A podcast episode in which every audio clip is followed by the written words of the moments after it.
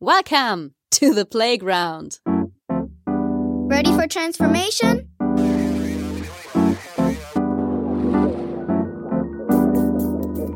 Modcast, the Masters of Transformation podcast. Who says that doesn't work? And here is your host, Ingo Stoll. Hallo und herzlich willkommen zu einer neuen Ausgabe des Modcast, dem Audiomagazin für Transformation. Ich bin Ingo Stoll und ich freue mich, dass ihr wieder dabei seid wenn wir heute mit Lisa Jaspers über Revolution für ein anderes Führen, für andere Ziele und für eine menschenzentrierte Art des Wirtschaftens reden.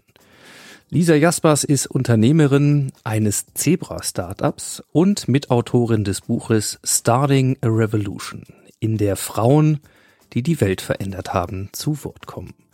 Freut euch also über einen spannenden Austausch zum Thema Female Leadership und ja, anderem Wirtschaften für eine andere Zukunft. Ich denke gerade in diesen Zeiten sehr relevant und einschränkend muss ich sagen, ja, wir haben mit Zoom und mit Skype hantiert. Äh, die Tonqualität entspricht nicht dem normalen Modcast-Standard.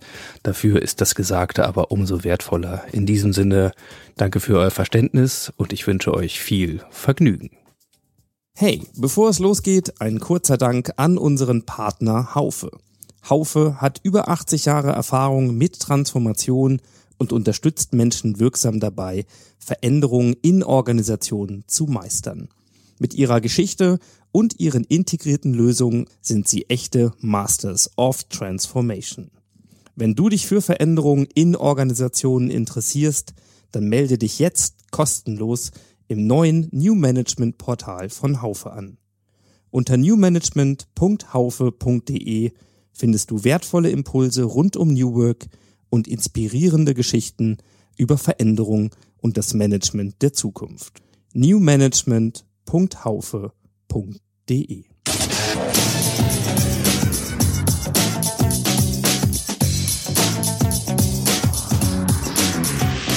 Insights. Ja, heute aus gegebenem Anlass und äh, Corona bedingt nicht live und physisch zusammen in Berlin, sondern über die Zoom-Verbindung, die heute ein bisschen wackelig ist, aber hoffentlich hält, bin ich verbunden mit Lisa Jaspers. Und Lisa, ich freue mich ganz doll, dass du dir die Zeit genommen hast und wir uns hier tatsächlich auch persönlich ähm, das erste Mal treffen.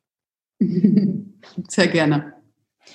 Ja, ich habe ähm, schon gesagt, unser Thema im, in der Anmoderation, es geht tatsächlich um Female Entrepreneurship, es geht aber auch um Revolution.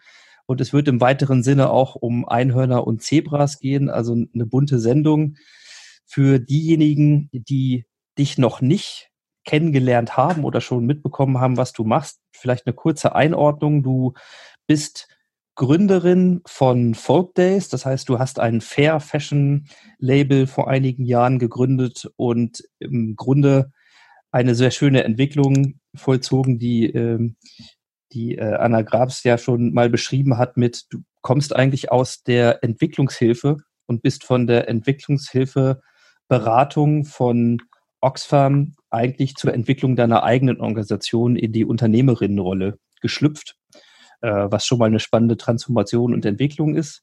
Und der zweite Aufhänger, warum wir heute auch sprechen wollen, ist nicht nur dein Unternehmen und wie du eigentlich ähm, Arbeitskultur und Unternehmenskultur lebst und verstehst, sondern dass du dich auch mit Naomi ähm, Ryland zusammengetan habt und ihr eine Crowdfunding-Kampagne ja nicht nur gestartet habt, sondern man kann ja schon gratulieren. Die erste Phase war schon erfolgreich. Das heißt, die ersten 10.000 Euro, die Schwelle habt ihr schon erreicht, um gemeinsam ein Buch schreiben zu können. Und da gibt es den verheißungsvollen Titel Starting a Revolution. Magst du uns mal ein bisschen erzählen, was das für ein Projekt ist und worum es euch geht? Ähm, vielleicht ein kleines Update zuerst. Ähm, wir haben dieses Buch schon geschrieben ähm, und es gibt es sozusagen auch schon zu kaufen. Wir haben es auf Englisch geschrieben und haben es selbst verlegt. Deshalb haben wir damals auch die Crowdfunding-Kampagne gemacht. Ähm, wir haben jetzt äh, irgendwann im letzten Jahr ähm, einen Vertrag mit Ulstein unterschrieben, die das jetzt auf Deutsch rausbringen, irgendwann im Herbst. Ähm, das heißt, das Buch gibt es schon. Und ähm, genau die Motivation, die wir hatten, dass wir eigentlich an sehr ähnlichen Themen ziemlich zu knabbern hatten ähm, und dass wir vor allen Dingen auch beide das Gefühl hatten, dass viel von dem Business Advice oder viel von den Ratschlägen, die wir von aus unserem Netzwerk bekommen haben, uns nicht wirklich weitergebracht haben, weil die sich oft, weil die oft für uns keinen Sinn gemacht haben oder sich intuitiv nicht richtig angefühlt haben. Und, ähm, und jetzt sozusagen rückblickend ist, ist uns natürlich aufgefallen, dass das viel damit zu tun hatte, dass die, der Business, also die Businesswelt, die Startup-Welt, die Welt, in der wir uns natürlich auch viel bewegen, immer noch sehr homogen ist und nicht viele Perspektiven äh, beinhaltet. Und genau, im Endeffekt, ähm, der Untertitel des Buches ist, äh, also der Titel ist Starting a Revolution und der Untertitel ist What We Can Learn from Female Entrepreneurs About the Future of Business. Das heißt, was wir gemacht haben, ist, wir haben ähm, uns Unternehmerinnen gesucht weltweit, bei denen wir das Gefühl haben, dass die ähnlich wie wir sich nicht zufrieden gegeben haben mit dem, was sozusagen als in jedem Managementbuch hoch und, runter gebetet wird und was als so wir als Business as usual bezeichnen, sondern die für sich Wege gefunden haben, ganz, ganz anders ihre Unternehmen aufzubauen, mit anderem Purpose, also mit anderen Zielen, aber auch vor allen Dingen nach innen ganz anders zu agieren als Führungskraft, als Leader, als ähm, keine Ahnung, Mitglied von Teams, die es geschafft haben, andere Kultur, Unternehmenskulturen aufzubauen. Ähm, und das war das, was uns interessiert hat. Denn wir wussten, wir wollen was anderes machen, aber wir wussten nicht wie. Und uns ging es in dem Buch darum, zu zeigen, wie andere es machen und sehr konkrete Ratschläge zu geben, wie man eigene neue Wege gehen kann. Im Grunde Rollenvorbilder für uns selbst suchen, aber auch für andere Menschen. Und genau, das war das Ziel und das haben wir, glaube ich, auch geschafft. In der Besonderheit, du hast es gerade schon gesagt, habt ihr mit Unternehmerinnen gesprochen und ähm, mhm. das Stichwort Female Entrepreneurship und auch, ich würde das in den Kontext einordnen, Female Leadership ist ja das, mhm. was dieses Buch zumindest erstmal eint und trägt. Mhm. Ähm, ich würde gerne vielleicht, um wo wir wissen, was ihr macht und äh, das Buch tatsächlich auch schon da ist. Äh, ich habe es tatsächlich noch äh, in, in den letzten Phasen äh, des Entstehens gesehen, aber umso schöner und vor allen Dingen auch, dass es das schon auf äh, Deutsch gibt, dass das kein offenes Crowdfunding-Ziel mehr ist, sondern dass das kommen wird, ist auch mhm. wunderbar, weil ich glaube, dass es genau diese Bücher braucht.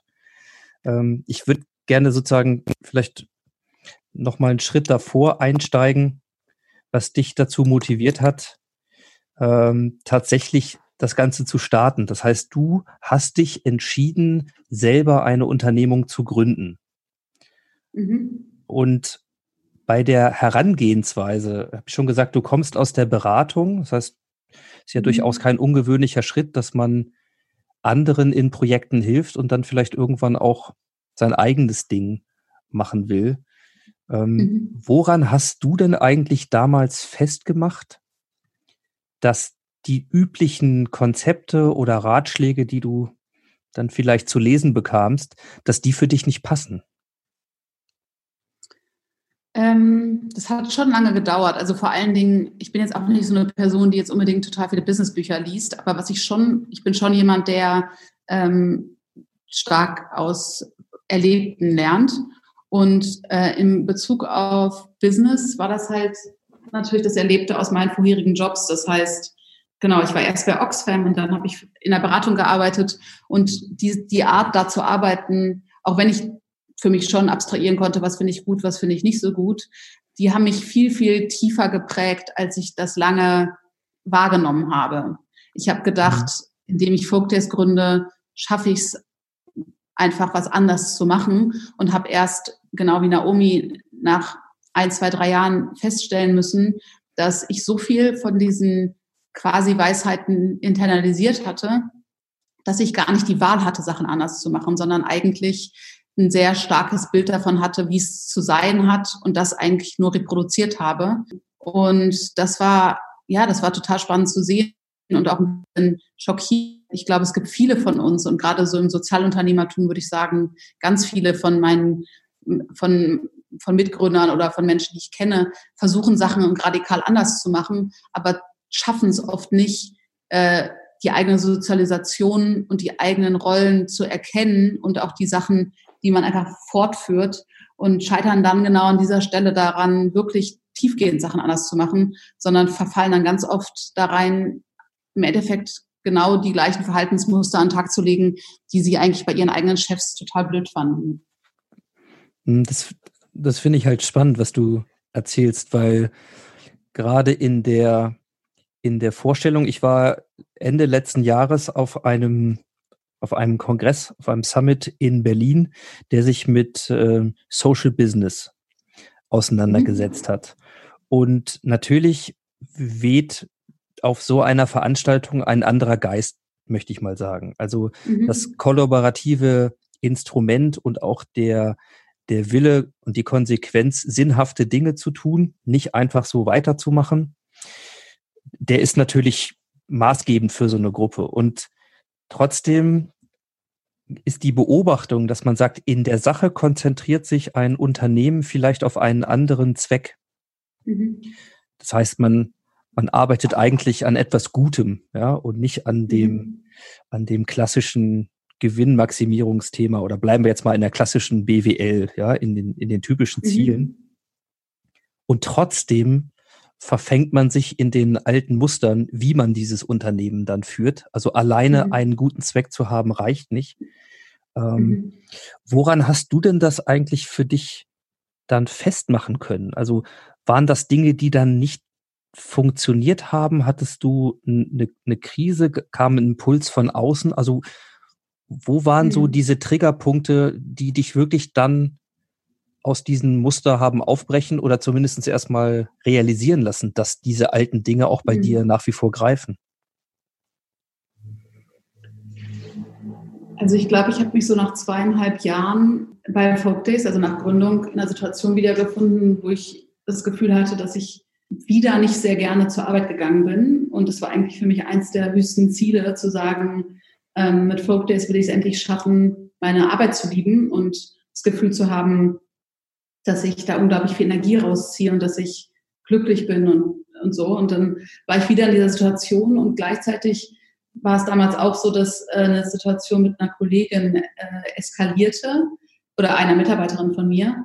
Ähm, und ich war total geschockt, weil die Sachen, die sie mir gespiegelt hat, ich gar nicht so selbst wahrgenommen habe. Und das mir gezeigt hat, dass ich offensichtlich ähm, ein ganz anderes Bild von mir als Führungskraft hatte, als das andere hatten.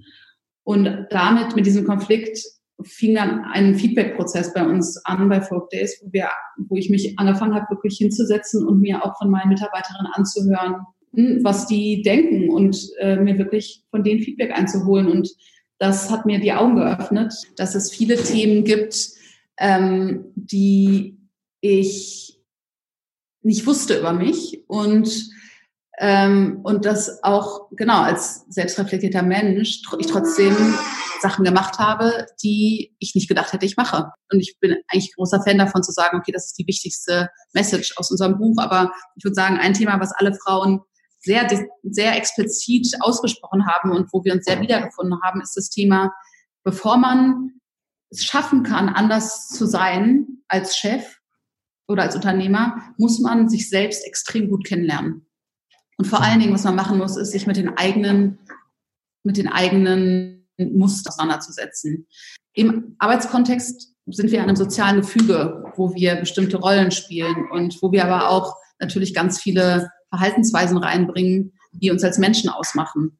Und diese Verhaltensweisen, die sind halt oft sehr stark geprägt durch die eigene Vergangenheit, die eigene Familie. Ne? Und ich glaube, in so einem Arbeitskontext passiert es sehr häufig, dass man besonders in Drucksituationen, also vor allen Dingen, wenn externer Druck da ist, in diese Muster reinfällt. Und, ähm, und das machen alle. Und sozusagen, um aus diesen Mustern rauszukommen, muss man sich die erstmal vergewärtigen. Also man muss sozusagen vergegenwärtigen. Man muss erstmal überhaupt rausfinden, was ist das eigentlich? Und, und ich glaube, dafür braucht es ganz oft Feedback von außen, weil man da einfach viel, diese Muster sind zu tief. Die kann man nicht, also das, manchmal weiß man schon so, ah ja, das ist ein Ding, was ich habe, aber genau, und dafür war es für mich sehr, sehr, sehr hilfreich, einfach gespiegelt zu bekommen, an welchen Stellen ich ganz anders agiere oder ganz anders bin, als ich das eigentlich sein möchte. Und, und dann war das natürlich auch ein schmerzhafter Prozess, da, damit dann halt irgendwie zu arbeiten. Mhm. Ja, ähm, bei dir im Hintergrund läuft gerade was? Ja, äh, Luca, jetzt bist du laut, der nimmt gerade auf. Alles gut, alles gut. Was ist deine, dein Sohn noch mit am Start? Ja, genau. Das sind genau die Zeiten, in denen wir uns alle befinden, äh, dieser Tage hier. Real Life. Real Life, genau. Mhm. Ähm, das, was du erzählt hast zu deinem ja, Selbsterkenntnisprozess, zu der eigenen Reflexion, unterstützt durch eben einfach mal Spiegelung, Feedback, sich auch auf diesen schmerzlichen Weg zu machen, vielleicht mal gucken, wo Selbst- und Fremdwahrnehmung nicht übereinander passt.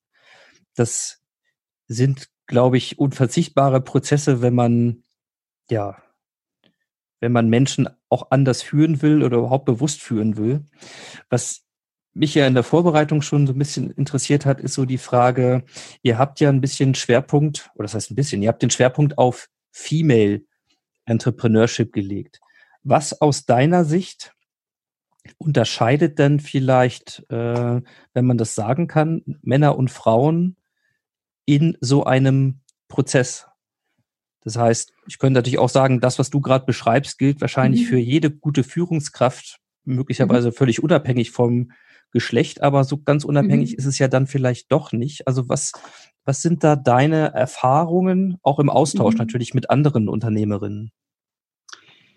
Ich glaube, du hast total recht, wenn du sagst, dass das, was ich gerade beschreibe, jede gute Führungskraft ausmacht.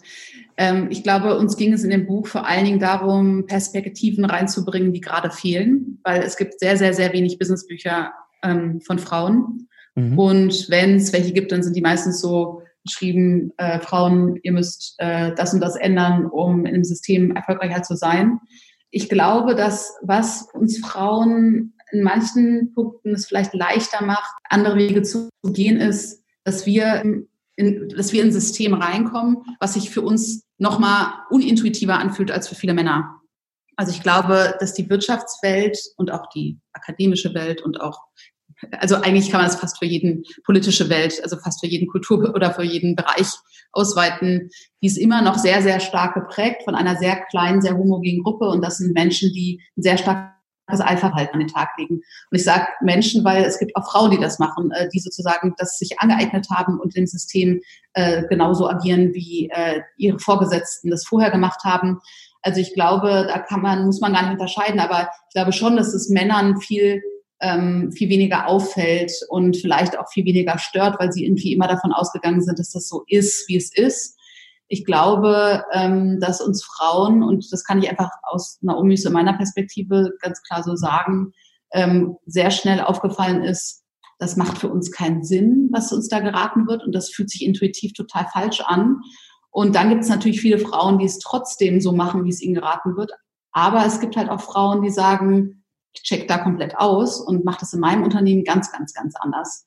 Und genau diese Frauen haben uns interessiert. Mhm in dem Punkt ist das Frausein einfach das, was sie quasi vereint und das, was sie auch vielleicht schneller dazu geführt hat, das System in Frage zu stellen und zu sagen, ich habe eigentlich keine Lust darin mitzuspielen, sondern ich habe eigentlich Lust, was Neues zu schaffen.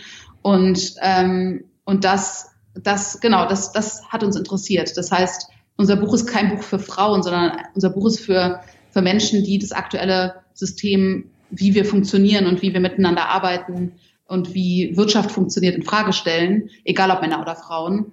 Ähm, wir haben jetzt mit dem Ziel sozusagen auch einfach die, die Vielfalt zu erhöhen, gesagt, lass uns doch mal mit Frauen sprechen, vor allem mit Frauen, die es ganz anders gemacht haben und lass uns denen eine Stimme verleihen und, ähm, und das war das, was wir als Ziel hatten. Mhm. Also ich glaube, das ist auch das Spannende an eurem Buch und, und an dem Ansatz. Äh, in der Einordnung nochmal ganz klar, nicht ein Buch für Frauen zu schreiben, sondern für alle, die das System in Frage stellen, aber explizit die Wege, die Frauen gesucht haben, die erfolgreich andere Wege begangen sind, teilbar zu machen und zu explorieren.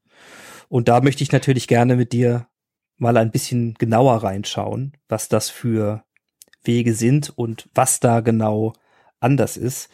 Vielleicht mhm. mal zum Einstieg ähm, zunächst würde mich mal interessieren, die Frauen, mit denen ihr euch unterhalten habt, ähm, die dann nicht nur ihre Geschichte in dem Buch erzählen, sondern eben auch wirklich hands-on die Dinge, die es eben auch für Business braucht, auch für anderes mhm. Business, nämlich wie läuft das Geschäft dann konkret? Wie ist die Organisationsentwicklung? Wie führen die Teams? Also wir reden hier schon und nach wie vor immer noch über Organisation von Business, nur eben anders. Mhm.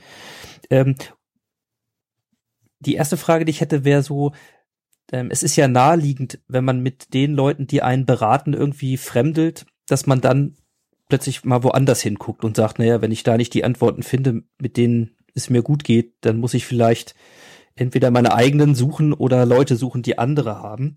Wie mhm. seid ihr denn eigentlich zu euren Interviewpartnerinnen gekommen, zu, zu diesen Unternehmerinnen? Wie, wie seid ihr da mhm. vorgegangen? Also wir haben, wir haben, also wir haben ein bisschen angefangen, ähm, also wir haben eigentlich angefangen mit einer ähm, Frau oder die hat uns so ein bisschen äh, zum Nachdenken gebracht und uns auch ein Gefühl dafür gegeben, wie radikal man auch sein kann. Naomi hat die Autobiografie von äh, Stephanie Shirley gelesen und das ist eine, das war die älte, unsere älteste Interviewpartnerin, die ist 80 und die hat in den 60er Jahren ein äh, Tech-Startup gegründet, was sich total absurd anhört, aber, ähm, aber hat sie ähm, und sie hat einfach sehr viele Sachen ganz radikal anders gemacht, einfach auch aus der Situation heraus, dass sie das gemacht hat, ohne schon, also ohne ein gewisses Bild davon zu haben, so wird's immer gemacht und hat sich auch über, also in ihrem Lebensweg gegen ganz viele Menschen durchsetzen müssen, die gesagt haben, so macht man das aber nicht. Ähm, und sie hat beispielsweise, die Grundlage ihres Unternehmens war, dass sie äh, Frauen, die Kinder hatten und die damals in den 60er Jahren meistens dann nicht mehr gearbeitet haben, äh, hat äh, von zu Hause arbeiten lassen. Also die haben quasi äh, von zu Hause codiert und haben diese Codes dann per Post eingeschickt. Ähm, das wurde dann auch ausgeweitet auf Menschen mit Behinderungen. Das heißt, sie hat im Endeffekt ein Remote Work Modell äh, etabliert, was äh, unglaublich gut funktioniert hat und was äh, ihr Unternehmen super, super, super erfolgreich gemacht hat. Ähm, und sie hat einfach ganz, ganz viele Sachen anders gesehen. Und genau, mit ihr haben wir angefangen, weil wir ihre Geschichte so faszinierend fanden und haben dann einfach uns ein bisschen durchgefragt und haben ähm, mit Menschen gesprochen und haben äh, äh, einfach mit ein paar Experten auch aus dem Feld, ähm, die sich mit Leadership beschäftigen und vielleicht auch mit Female Entrepreneurship. Und so sind wir zu der Auswahl gekommen. Ähm, Anna von Bildling, mit der wir aus Deutschland gesprochen haben, die ist zum Beispiel jemand, die wurde uns im Rahmen des Crowdfundings von einer Mitarbeiterin vorgeschlagen, ähm, weil die gesagt hat, die Mitarbeiterin, ihr müsst unbedingt mit meiner Chefin sprechen, die ist total toll und macht auch alles ganz anders. Ähm, genau, das heißt, die Wege waren eigentlich sehr unterschiedlich, aber es war auch häufig so, dass uns die empfohlen wurden und, und wenn wir dann angefangen haben, uns schlau zu machen und das Gefühl hatten, das ist ja total crazy, was die machen, dann wussten wir, dass wir auf dem richtigen Weg sind und äh, dass das ein gutes Auswahlkriterium ist. Mhm. Du hast gerade schon ein paar tolle Frauen benannt. Äh, wir gucken vielleicht in das ein oder andere äh, Modell auch noch ein bisschen genauer rein. Äh, bei Stephanie Shirley erinnere ich mich an einen TED Talk von ihr. Den mhm. packen wir auch gerne mal in die, in die Show Notes, wo sie ihre Geschichte auch noch ein bisschen ausführlicher erzählt. Und ich habe es ich hab's nicht mehr genau vor Augen, aber ich kann mich oder ich meine mich zu erinnern, dass sie auch erzählt hätte, dass sie in manchen Phasen tatsächlich Briefe, damals, ne, die Briefe, Geschäftsbriefe, äh, gar nicht mit Stephanie unterschrieben hat, sondern mit Stefan. Mit Steve. Oder mit Steve, genau. Also. Genau, ja, ja genau.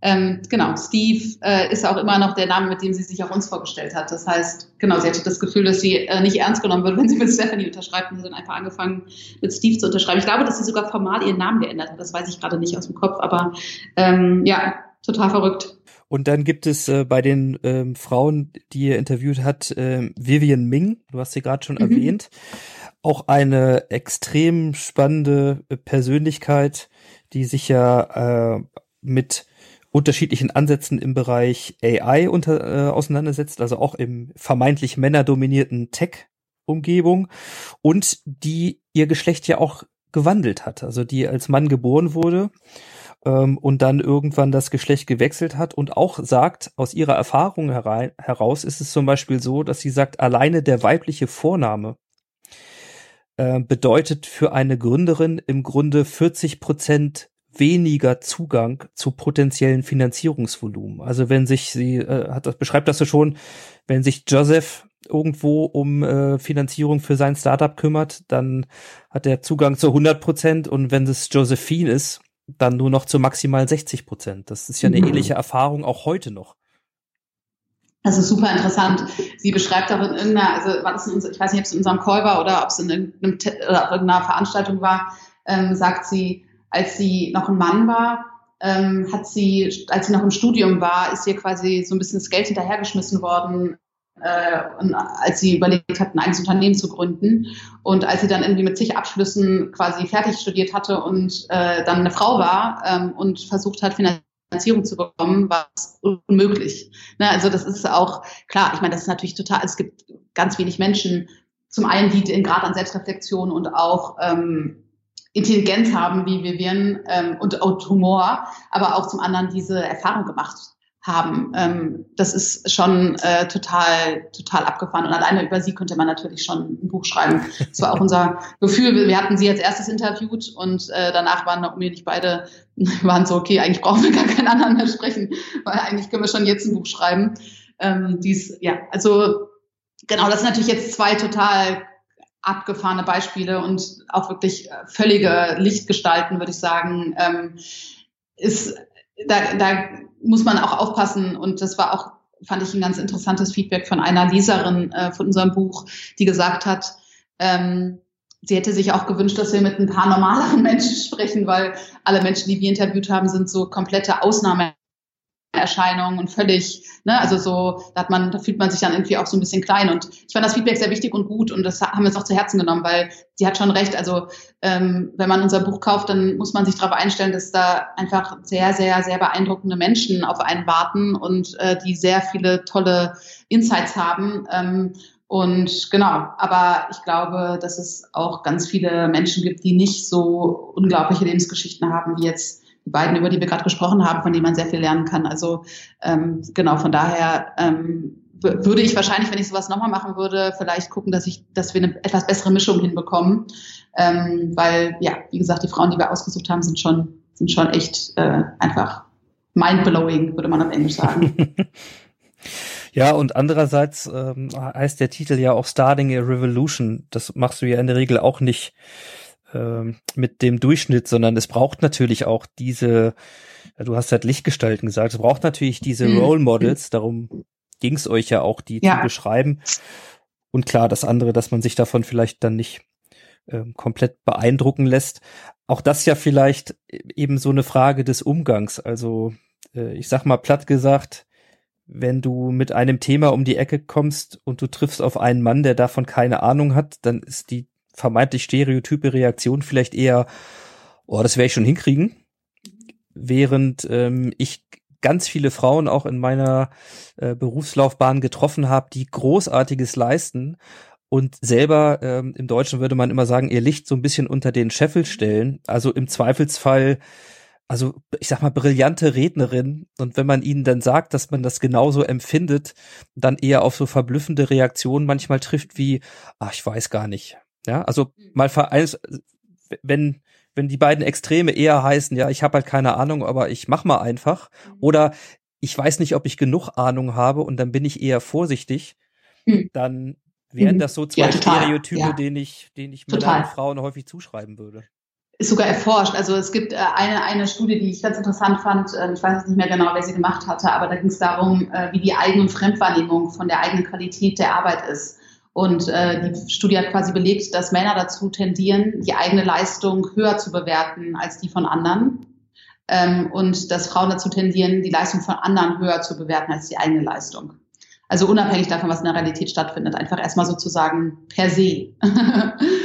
unabhängig davon, wie die Qualität der Leistung ist. Und das ist was, was ich sehr stark auch von mir selbst kenne und auch bei vielen anderen Frauen beobachte. Ähm, obwohl ich manchmal auch denke, es vielleicht besser wird mit jüngeren Menschen. Also ich glaube, dass äh, ich meine Hoffnung ist, dass, dass das vielleicht ein bisschen nachlässt. Aber gerade in meiner Generation ist es total krass so. Also dass ähm, genau wie du es beschreibst, Frauen ganz oft denken, kann ich das? Und Männer ganz oft denken, ach klar kann ich das. Ne? Das ist ähm, das, das führt auch, also eine, also eine Freundin von mir, die äh, die DCF gegründet hat, die hat mal gesagt, wenn die Unternehmen allein schon anfangen würden, ihre Stellenausschreibungen anders zu schreiben und nicht immer äh, sozusagen alles, was absolute Wunsch ist, da reinzuschreiben, sondern äh, also auch vielleicht reinzuschreiben, du kannst dich auch bewerben, wenn du das Gefühl hast, du kannst nicht, du erfüllst nicht alles, dann würden sie automatisch schon viel, viel mehr Bewerbungen bekommen, die Unternehmen. Weil ne, Frauen dann immer denken so, oh ja, nee, also das kann ich jetzt nicht und, und sich ja nicht bewerben. Also es sind einfach so Sachen, die, die einfach dazu führen, dass, dass immer noch, ähm, dass viele Sachen einfach immer repliziert werden und, ähm, und wirklich, ja, da wenig Austausch oder auch wenig Veränderung einfach manchmal Einzug hält, weil weil an so vielen kleinen Stellen man schon scheitert. Mhm. Jetzt, wie gesagt, hast du gerade schon gesagt, ihr habt euch da sehr ähm, beeindruckende Frauen auch als ähm, als Role Models ja ausgesucht oder habt sie dann gefunden in diesem Prozess. Äh, es ging euch ja darum, wirklich trotzdem nicht nur erstens mal deutlich zu machen, dass es nicht nur Männer gibt, äh, die herausragende Leistungen bringen, sondern natürlich auch für alle daran zu partizipieren, was diese Frauen anders gemacht haben, wie sie anders arbeiten oder Unternehmen und Teams auch anders führen, und zwar erfolgreich. Ähm, vielleicht mal, dass wir uns da ein bisschen ranrobben, was da auch die Dinge sind, die ihr tatsächlich dabei entdeckt habt für euch und dann auch für andere, wenn ihr all diese Frauen mal zusammennimmt, so ein bisschen vielleicht als gemeinsamen Nenner, obwohl sie sehr unterschiedliche Businesses ähm, haben und vielleicht auch unterschiedliche Altersgenerationen repräsentieren. Was, was würdest du sagen, sind die Gemeinsamkeiten, die diese Gruppe, die ihr da in dem Buch äh, porträtiert, auszeichnet? Also ich habe es ja vorhin schon so ein bisschen erwähnt, also ein total zentrales Thema, was bei allen eigentlich sehr, sehr präsent war in den Gesprächen, ist das Thema ähm, How to lead yourself before you lead others. So würde ich es mal zusammenfassen. Also wie führe ich mich selbst, bevor ich andere führen kann und was muss ich dafür eigentlich über mich selbst erfahren? Also das Level von Selbstreflexion war bei allen total krass und alle haben auch gesagt, dass das ein Prozess war, und die meisten haben auch gesagt, wir haben am Ende immer gefragt, was würdest du anders machen, wenn du nochmal anfangen könntest? Und die meisten haben gesagt, ich würde viel früher mich viel intensiver mit mir selbst beschäftigen und würde mir auch Hilfe suchen. Mhm. Sei es ein Coach oder ein Therapeut, ähm, der mir dabei helfen kann, mit diesen Themen klarzukommen. Ähm, ich glaube, das ist was, was sehr, was eigentlich durch die Bank äh, wir immer wieder gehört haben. Und ähm, also das ist ein Thema. Und ich würde sagen, das zweite Thema ist auf jeden Fall auch alles zu hinterfragen, was einem als, als Business as usual verkauft wird. Ähm, wenn man selbst das Gefühl hat, irgendwie fühlt sich das komisch an, dann mach's anders. Also ich kann dir ein paar Beispiele dazu nennen. Ja, gerne. Ein ständiges Thema oder ein Thema, wo ich oft schon mit anderen Leuten darüber gesprochen habe, ist das Thema Gehaltsverhandlungen. Ähm, wir sind immer noch in einer Welt, wo wir denken, dass wir den Leuten, wenn, wenn wir gute Leute anziehen wollen, müssen wir ihnen viel Geld zahlen oder ähm, in Gehaltsverhandlungen ähm, wir denken, wenn wir irgendwo uns beworben haben, dann müssen wir quasi gut verhandeln, um gutes Gehalt zu bekommen.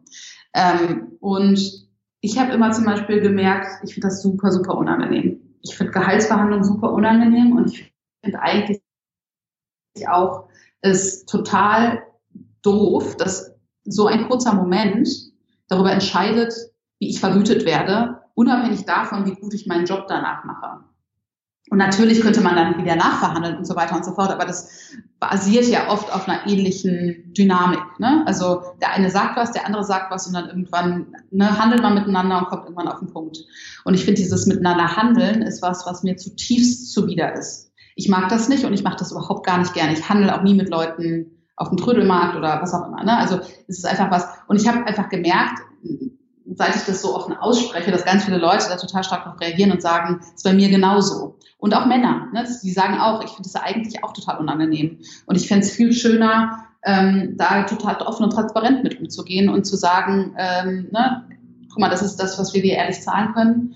Ähm, wir, wenn du, ne, wenn wir beide es cool finden und wir beide das Gefühl haben, du entwickelst dich weiter, dann ist es natürlich keine Frage. Also ne, dann, dann wirst du auch mehr verdienen. Aber also ich, ein Beispiel von einem befreundeten Unternehmer, den das auch sehr gestört hat, der es super unangenehm fand, dass immer die Leute, die so ein bisschen selbstbewusster und ein bisschen auch vielleicht dreister waren, immer sehr schnell nach Gehaltserhöhung gefragt haben und die Leute, die eigentlich einen guten Job gemacht haben, nicht.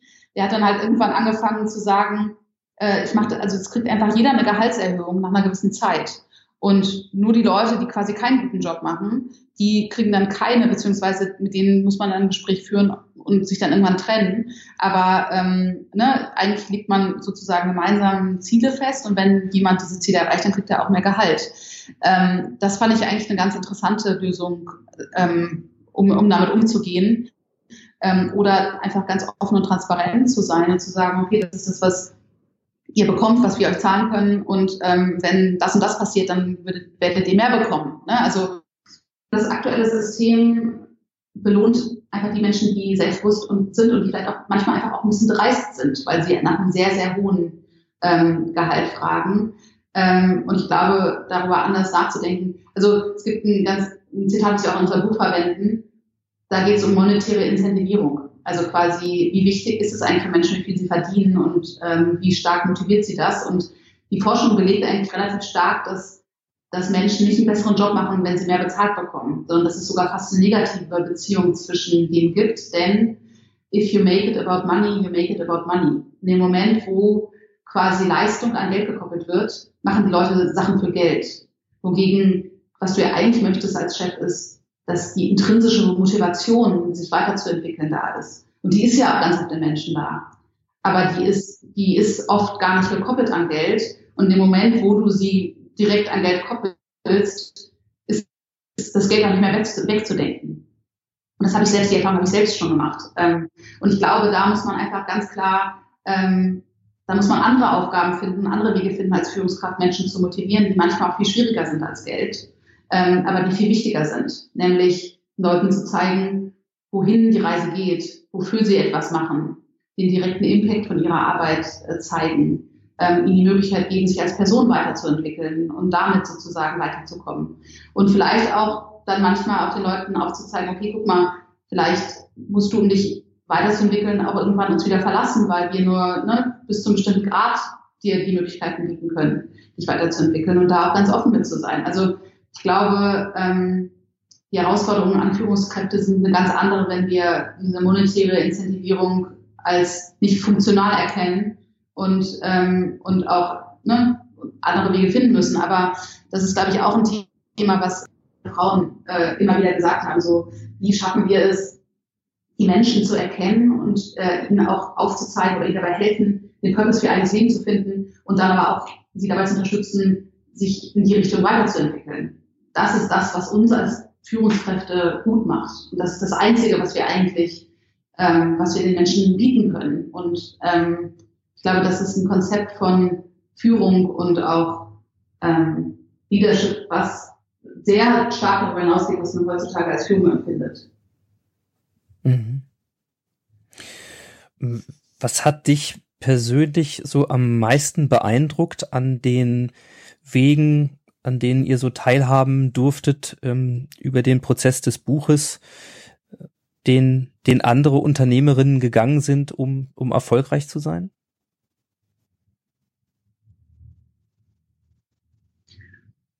Super schwer zu sagen.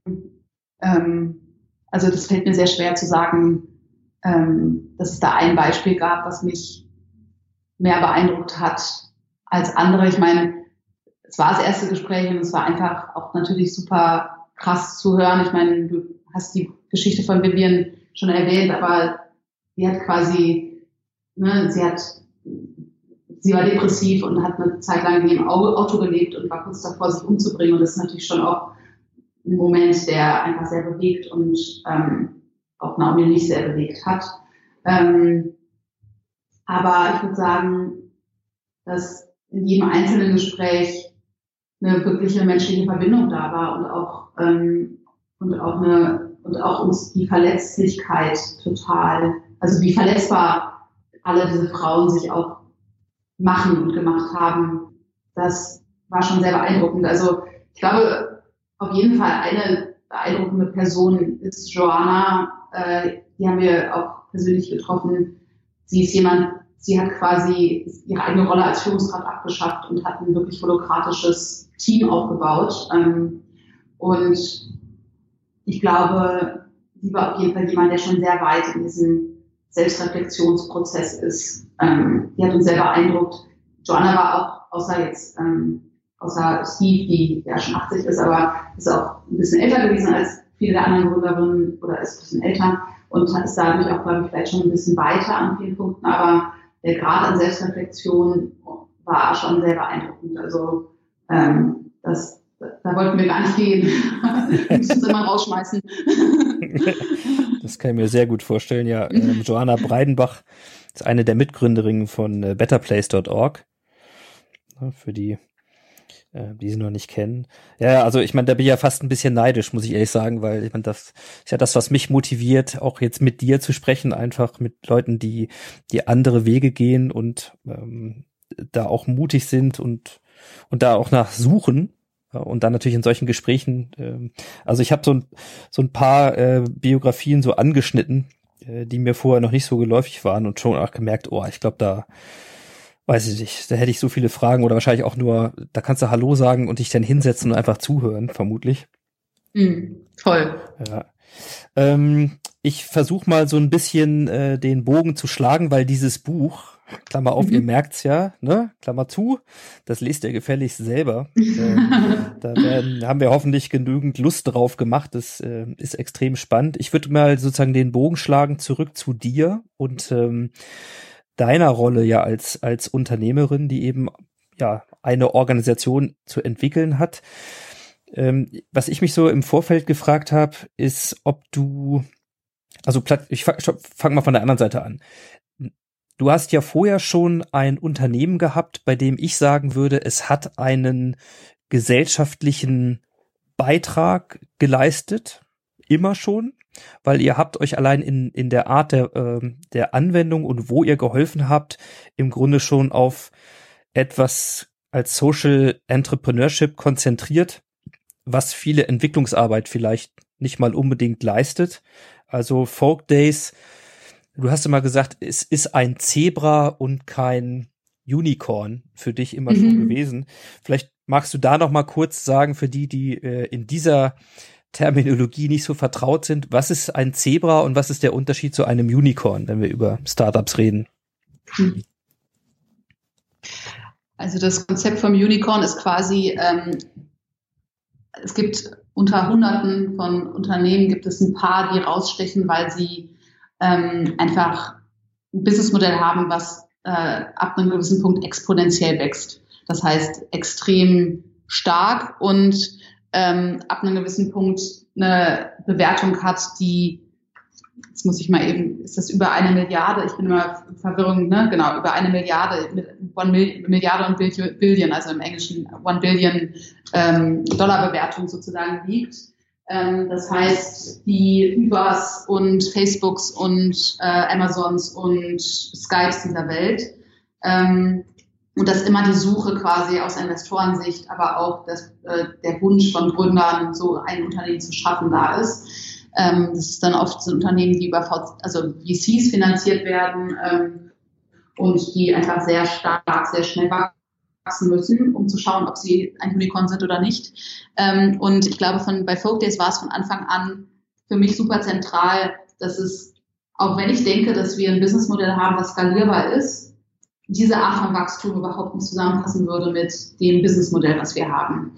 Und vielleicht nochmal kurz zum Businessmodell. Du hast es schon kurz beschrieben. Genau, wir, wir, also wir sind ein Sozialunternehmen. Uns ist, also das übergeordnete Ziel ist immer der Impact, also den, den, den Impact, den wir in der Welt schaffen. Und bei Focus geht es im Grunde darum, durch unser Businessmodell in äh, teilweise ärmste Regionen der Welt die Möglichkeit zu bringen, ähm, Einkommen zu generieren. Und äh, das machen wir, indem wir mit kunsthandwerklichen Betrieben oder kleinen kunsthandwerklichen Initiativen vor Ort zusammenarbeiten und die für uns Produkte produzieren, die wir hier vertreiben.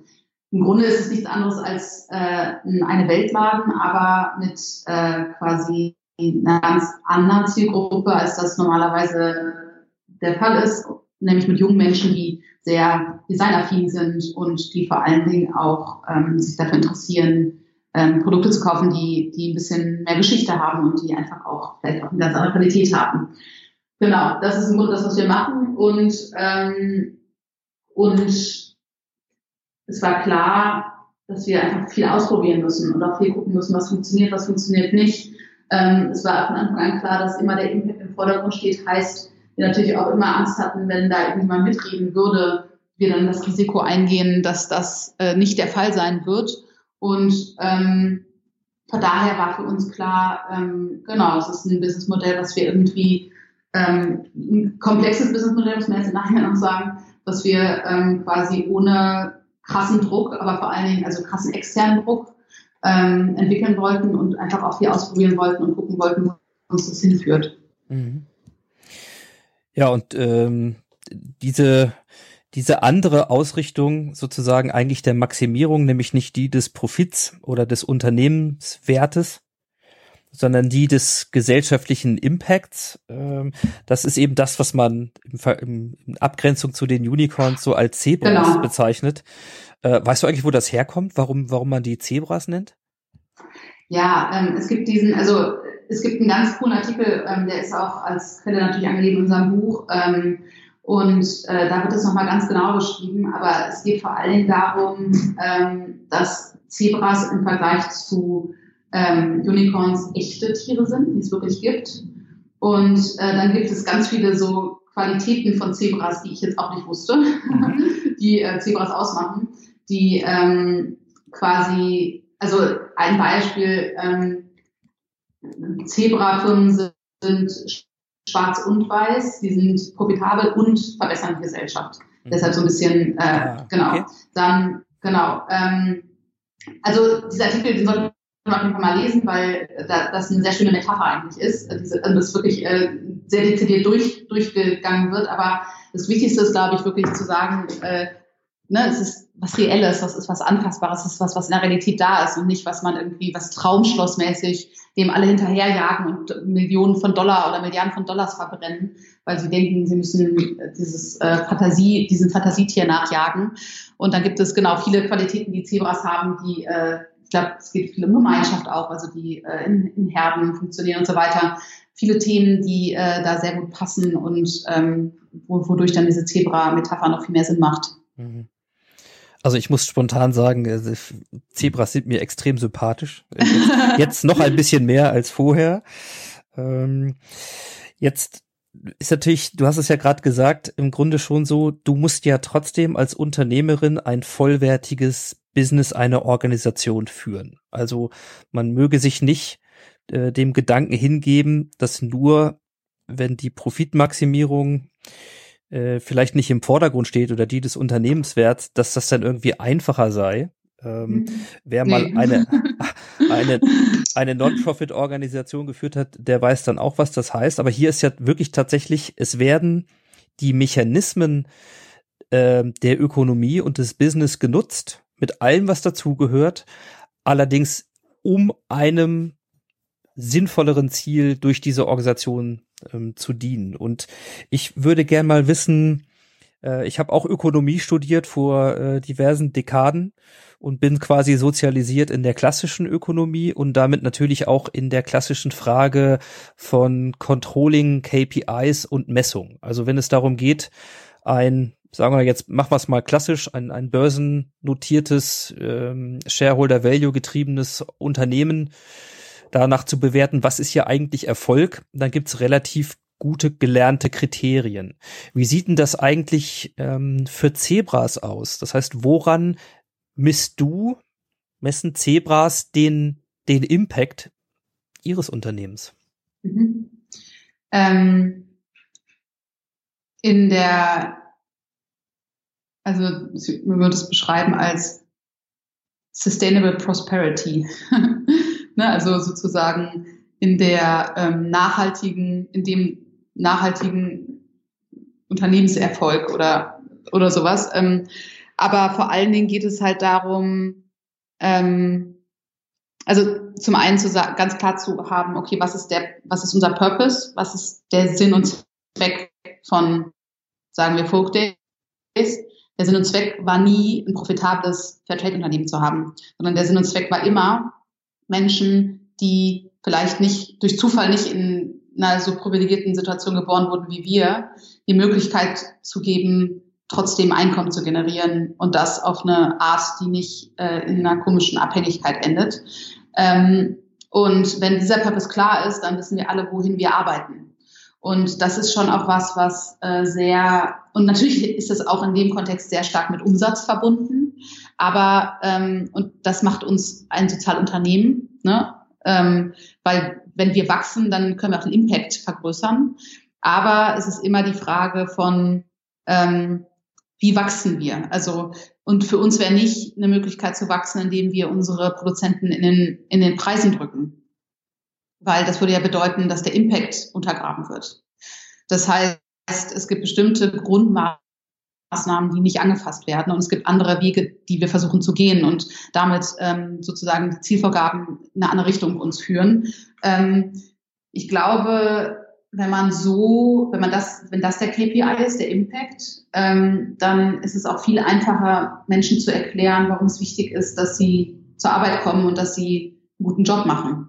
Weil dann verstehen die das automatisch. Da muss man jetzt gar nicht groß erklären, sondern die wissen, wofür sie es tun. Und, ähm, und das ist schon was, was auch sehr stark ich hier bei Folkday spüre, dass alle meine Mitarbeiterinnen extrem für das brennen, was wir machen zu einem Grad, wo ich fast, wo man fast manchmal vielleicht aufpassen muss, dass, dass, dass der eigene Druck nicht zu groß wird, ähm, weil man weiß, dass je bessere Arbeit man schafft und je stärker wir wachsen, desto mehr Menschen können wir quasi für, für, für mehr Menschen können wir das Leben verändern. Ähm, also das ist schon auch, ich glaube, das lässt sich durch nichts anderes ausgleichen. Also diese Art von ja, diese Art von Sinn in der Arbeit zu finden. Äh, ich glaube, das ist die ultimative Motivation. Dazu gibt es auch viel Research natürlich, was motiviert Menschen in ihrem Job und, ähm, und Forscher haben herausgefunden, amerikanische Forscher haben herausgefunden, sagt ja immer schon in Europa, aber das ist wirklich in dem Fall wirklich so, dass es ähm, besonders wichtig für die eigene Arbeitszufriedenheit ist, ähm, zu sehen, also sozusagen den Purpose zu sehen oder den, den, das Resultat zu sehen, was die eigene Arbeit produziert und der zweite Punkt ist Autonomie, also auch eine gewisse Art über die eigene Arbeit bestimmen zu können und nicht das Gefühl zu haben, man ist komplett fremdbestimmt. Das sind so zwei Themen, die sehr wichtig sind und die, glaube ich, auch, ähm, ja, egal wie gut man Leute bezahlt, äh, das, das, kann, das kann nicht ein Ersatz sein. Mhm. Jetzt fand ich ganz spannend, du hast ja eingangs mal gesagt, dass obwohl du mit Folk Days von vornherein diesen Sinn ja als Unternehmenszweck definiert hast und ihr ja auch so gestartet seid. Ihr habt ja nicht ein, ein klassisches mhm. Unternehmen später in ein Social Business umgewandelt, sondern ihr seid als Social Business gestartet, gerade weil du in den, in den führenden Organisationen, in denen du beratend tätig warst, wahrscheinlich genau da deine, deine Painpoints hattest äh, oder eben den Sinn verloren hast, da eben hin, hinzugehen. Und trotz der Tatsache, dass das ja immer bestand, hast du für dich den Prozess beschrieben, dass es auch dich in die äh, in die Verzweiflung oder in Zweifeln und und so in, in, in eine persönliche äh, Krise geführt hat, weil du es mit alten Mustern probiert hast mhm. und die und die Lust selbst für diesen Zweck zu arbeiten darunter massiv gelitten hat. Was mich jetzt interessieren würde, ist, es hat dich dazu gebracht, unter anderem nach anderen Antworten zu suchen, nach anderen Vorbildern. Es hat dieses wunderbare Buch als Ergebnis produziert, um daran teilhaben zu können. Was machst du denn heute anders als in den ersten drei Jahren oder sage ich mal vor deiner eigenen Krise? Also was konkret hat sich für dich geändert? Was hast du, was hast du übernommen? Was hast du gelernt? Also anders als noch vor drei Jahren habe ich heute das Gefühl, dass ich so, wie ich bei der Arbeit bin, ich bin. Also dass ich mich mit allen Facetten zur Arbeit bringe, sozusagen. Dass es nicht ein äh, Privatlisa und eine Arbeitslisa gibt, sondern dass ich genauso bin, wie ich bin. Und dass ich damit ganz viele Stärken mitbringe, aber natürlich auch ein paar Schwächen. Und dass ich mit denen versuche, so offen wie möglich umzugehen. Ähm, und dass ich versuche, das sozusagen nämlich mit Stärken und Schwächen offen umzugehen und auch voll okay zu finden, wenn ich mal was verkacke. Das versuche ich auch ganz stark weiterzugeben und hier als Kultur ähm, zu etablieren, weil ich glaube, dass das ultra wichtig ist, ähm, dass Menschen nicht Angst davor haben, Fehler zu machen Ähm, denn Fehler bedeuten ja, dass man lernt und deshalb ähm, das total wichtig ist, dass, dass alle Leute, ne, dass, dass man auch Fehler macht und dass auch manchmal Sachen schief laufen. Also ich glaube, genau, dieses okay damit zu sein, wie ich bin und das auch zu leben und das auch weiterzugeben an andere. Ähm, ich glaube, das ist das, was ich heute ganz anders mache als früher und was mich sehr, sehr befreit, weil ich mich nicht mehr aufspalten muss. Mhm. Ja, das glaube ich dir sofort. Ähm, wie, wie macht ihr es mit den Gehältern? Macht ihr es heute anders als früher? Wir haben es eigentlich immer relativ transparent von Anfang an gestaltet. Das heißt, eigentlich genau, da, da sind wir auch super transparent. Alle können alle Zahlen einsehen. Ähm, unsere Finanzplanung ist total offen. Jeder, der Lust hat, sich da mal reinzufuchsen, kann sich mit äh, Gabriela, die das bei uns macht, zusammensetzen und sie führt die durch die Liquiditätsplanung. Also an der Stelle sind wir super offen und es ist immer klar, wenn geht, kriegen alle mehr. Aber dadurch, dass wir ein sehr schwieriges Businessmodell haben, ist es so, dass die Menschen bei uns nicht so gut verdienen, wie sie es eigentlich soll, also wie es eigentlich cool wäre. Ähm, und aber trotzdem auch klar ist, immer wenn es irgendwie geht, wird das geändert und äh, das glauben auch alle, weil alle ja die Zahlen sehen. Und äh, das ist, glaube ich, also da einfach maximale Transparenz ist, glaube ich, sehr, äh, sehr wichtig und hilfreich. Mhm. Ja, dann mag ich mal ein bisschen auf die, auf die Zielgerade einbiegen. Wir haben am Anfang gesprochen eben über die die Crowdfunding-Kampagne und das Buch, was du zusammen mit Naomi Ryland, äh, ihr beide ja sozusagen angezettelt habt mhm. äh, und da auch unterwegs wart und jetzt auch so ein bisschen uns an deiner Reise teilhaben lassen, wo sich das hingeführt hat und was sich für dich verändert hat. Ähm, ich möchte gern noch mal einen Satz von äh, Naomi aufnehmen, den sie in dem kleinen Promotion-Video auch sagt. Und zwar sagt sie am Ende, ähm, sozusagen, es geht darum, help doing business in a different way. And maybe we start a revolution. Sie sagt das so ganz charmant. Äh, also der Titel ist ja erstmal, mhm. klingt ein bisschen radikaler, ne? weil es, ihr mhm. sprecht ja nicht von Evolution, ihr sprecht von Revolution. Mhm. Und ähm, wenn man ihr das so zuhört, dann, dann klingt das eher wie eine Hoffnung, so im, im Stillen und nicht wie Jean d'Arc, die mit der Fahne jetzt äh, nach vorne prescht und sagt, wir müssen. Das heißt mal so als Ausblick, ähm, ich meine, wir leben in Corona-Zeiten, was manchmal nur das noch viel größere Problem äh, der Klimaerwärmung gerade ein bisschen medial in den Hintergrund drängt. Aber ich würde sagen, wir haben alle nicht nur dieser Tage das Gefühl, dass es vielleicht dringend anderer Modelle braucht und wir nicht einfach so weitermachen können und dann ungebremst sozusagen über den Tipping Point und in den Abgrund da äh, unternehmermäßig agieren oder angestelltenmäßig oder überhaupt weltweit. Ähm, deswegen mal so ein bisschen die Frage, was für dich ähm, ist ein Bild, was du skizzieren, beschreiben würdest, wenn eure Revolution, eure, euer Aufruf oder eure Einladung zu einer Revolution tatsächlich erfolgreich ist? Was ist dann, wie sieht dann die Welt aus? Also ich glaube zum einen, dass die Revolution schon da ist, ähm, dass die gerade noch quasi noch nicht so vocal ist und man noch nicht so viel davon mitbekommt, aber die wird durch Unternehmerinnen wie uns und auch wie die, die wir interviewt haben, schon gelebt und auch wie Mensch, von Menschen wie dir, weil du bist ja auch Teil davon, wenn du die Fragen stellst, wie du sie stellst, denn du denkst ja auch ganz stark über den eigenen Tellerrand hinaus.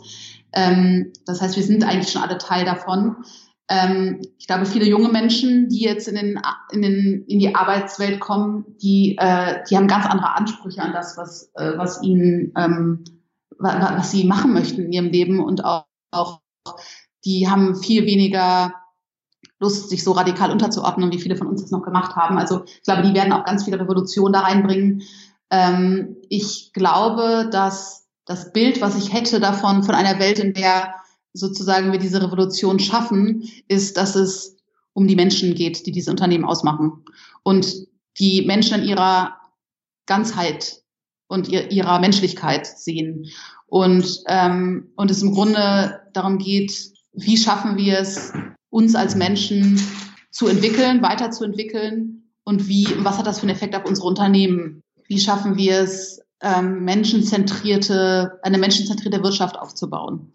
Und ich glaube, wenn wir das tun, dann werden alle diese anderen Themen, wie werden die Unternehmen nachhaltiger, wie werden sie ähm, zukunftsgewandter, wie werden sie ähm, ja auch weniger schädlich. Das geht damit einher, weil wenn man menschenzentriert ist und ein Unternehmen für Menschen schafft, dann ist es auch ein Ort, wo Menschen auch ihre Befürchtungen und Ängste mitbringen können. Und es ist ja so, dass es ist ja auch so absurd, ne, dass ganz viele Menschen sich viele Gedanken über Klimawandel machen und dann trotzdem für Unternehmen arbeiten, die das Gegenteil von, also die schädlich fürs Klima sind und das irgendwie so getrennt wird. Aber was wäre, wenn es ähm, dem, ähm, dem Energieunternehmen darum ginge, in allererster Linie glückliche Mitarbeiter zu haben, dann würde es wahrscheinlich auch ein Ort werden, wo die Menschen und die Mitarbeiter sagen würden, hey, wir haben voll die Bauchschmerzen mit, äh, mit Kohlekraft.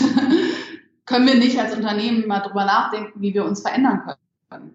Oder Leute, die bei Philip Morris arbeiten, sagen, wir finden es irgendwie schwierig, ähm, Geld damit zu verdienen, Sachen zu verkaufen, die andere Menschen nicht nur abhängig machen, sondern sie auch umbringen.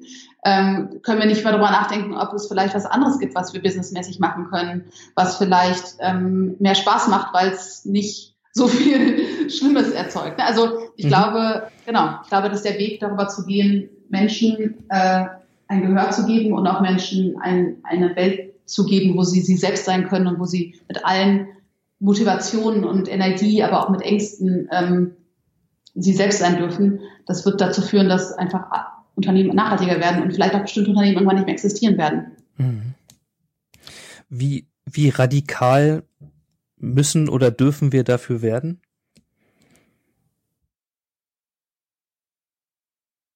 Ich glaube, dass das ein total krasser, die, die Verschiebung ist super radikal. Also zu sagen, ähm, wir wollen als Führungskraft am Ende des Jahres daran gemessen werden, wie glücklich unsere Mitarbeiter sind und nicht wie viel Umsatz wir gemacht haben. Ähm, das wäre schon ganz schön krass. Und ich glaube, es wird diese radikale Verschiebung geben, alleine deshalb, weil es viele Menschen geben wird, die nicht mehr die alten, nach den alten, alten Regeln spielen wollen. Und es wird wahrscheinlich noch dauern und wahrscheinlich auch vielleicht länger dauern, als ich mir das wünschen würde, aber ich bin mir sicher, dass das kommen wird, weil man guckt dir die Leute an, die jungen Menschen an, die jetzt ne, auf die Straßen gehen ähm, und, und die sind, wenn man sich mit denen darüber unterhält, die, die würden in so Systemen, die, in denen wir sozialisiert wurden, das würden die nicht mitmachen. Da würden die ganz schnell sagen, nö, die, die stellen viel mehr in Frage und sind viel, ähm, die sind viel mehr sie selbst. Das merke ich auch bei meinen Mitarbeiterinnen. Die Leute, die bei mir arbeiten, die aus der Uni kommen, die sind wie sie sind. Und das ist voll schön, weil die, wenn Druck da ist, fragen die sich eher, okay, können wir diesen Druck irgendwie wegnehmen? Und die sind nicht diejenigen, die diesen Druck annehmen und weitergeben. Und die Mitarbeiter, die eher aus so einem Corporate-Kontext kommen, die sind es gewohnt, diesen Druck anzunehmen und weiterzugeben. Ne, also da auch zu gucken, was können wir von Menschen lernen, die nicht in diesem kaputten System sozialisiert sind. Und das sind oft junge Menschen ähm, oder Außenseiter, die bisher nicht in diesem System waren. Ähm, das ist was, was, ähm, was uns dabei helfen wird, da schneller, schneller ans Ziel zu kommen. Hm. Ja, dem ist inhaltlich nichts mehr hinzuzufügen. ähm, liebe Lisa, äh, liebes Zebra, ja, an der Stelle. Äh, wer jetzt noch ein bisschen mehr darüber vielleicht erfahren möchte, ähm, dem mögen wir das Buch äh, ans Herz legen, aber es gibt sicherlich noch ein paar Möglichkeiten mehr, anlaufmäßig alleine online, wo äh, kommt man mit dir in Kontakt? Wo, wo findet man mehr Infos zu dir, zu deinen Projekten und, äh, und den Ideen? Also man kann natürlich gerne auf unsere Website gehen, da findet man schon viele Infos zu mir und zum Buch und so weiter. Ansonsten habe ich auch einen Instagram-Kanal, den kann man gerne, dem kann man gerne folgen und äh, genau, also Folk Days ist natürlich auch sozusagen ein Teil von mir, ähm, das heißt, äh, da gibt es natürlich auch einen Instagram-Kanal. Also genau, ich versuche schon irgendwie auch so ein bisschen ähm, da in Austausch zu gehen. Es gibt auch einen Instagram-Kanal für Starting Revolution, also für das Buch, der heißt auch Starting Revolution. Da teilen wir dann äh, genau andere Inhalte, die wir spannend finden. Und genau, wenn man mehr erfahren will, kann man natürlich sich auch das Buch kaufen. Das kann man sowohl bei auf machen, als auch unter starting-revolution.com. Da findet man auch nochmal mehr Infos. Also es gibt eigentlich, wenn man möchte, kann man sich, kann, findet man viel. Naja, ich äh, denke, das wird hier vielfach der Fall sein. Insofern, ähm, liebe Lisa, ich danke dir für viele Insights und auch, ähm, dass du auch hier so bist, wie du bist. Ähm, das ist äh, wunderbar. Das ist sozusagen radikaler Humanismus, ein Plädoyer dafür und eben nicht nur sozusagen der Appell einer Beraterin von außen für andere, sondern du gehst den Weg halt selber. Ihr geht ihn ähm, als Herde von Zebras und das Schöne ist, die Herde ist auch noch offen für viele Tiere mehr, äh, die sich da anschließen wollen. Insofern äh, mir gefällt das ganz äh, außerordentlich gut. Ich finde, das ist ein Bild, ähm, was viel Energie gibt und nicht viel Energie kostet, äh, was es aber wert ist, diese in diese Richtung äh, zu treiben. Und äh, um mal mit Frank Schätzing vielleicht hier zu enden, ähm, der hat auf meine Frage nach Zukunft mal irgendwann gesagt, Zukunft gibt's nicht.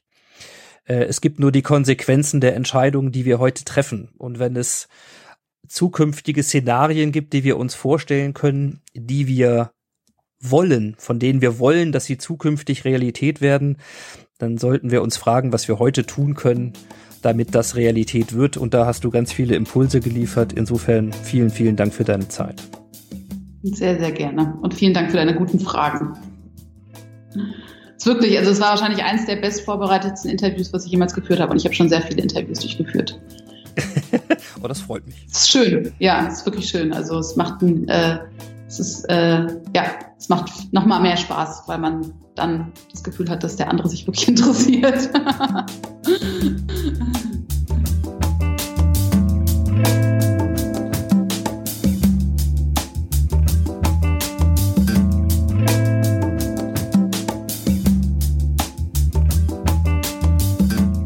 Ja, das war sie, die Episode 111 des Modcast. Ich sage wie immer vielen Dank fürs Zuhören und für eure Zeit und auch nochmal für euer Verständnis der doch streckenweise lausigen Tonqualität. Ich weiß, ihr seid anderes gewohnt, aber hier heißt es auch Help is on the way. Ich werde hier demnächst mit einigen Rundfunk tauglichen Internetverbindungen arbeiten und Lösungen. Ich hoffe, dann wird es noch ein bisschen besser, denn wir alle werden noch eine geraume Zeit mit diesem Status leben müssen und auch auf persönliche Treffen verzichten. Anyway, wir machen das Beste draus. Apropos das Beste, wenn ihr Lust habt, schaut gerne auch nochmal im New Management Portal von Haufe vorbei. Dort findet ihr rund um Zebras, viel mehr Leadership und andere progressive Ansätze noch jede Menge mehr. Also nutzt das, nutzt eure Zeit und vor allen Dingen bleibt gesund. In diesem Sinne, macht's gut, ciao, ciao und happy transformation.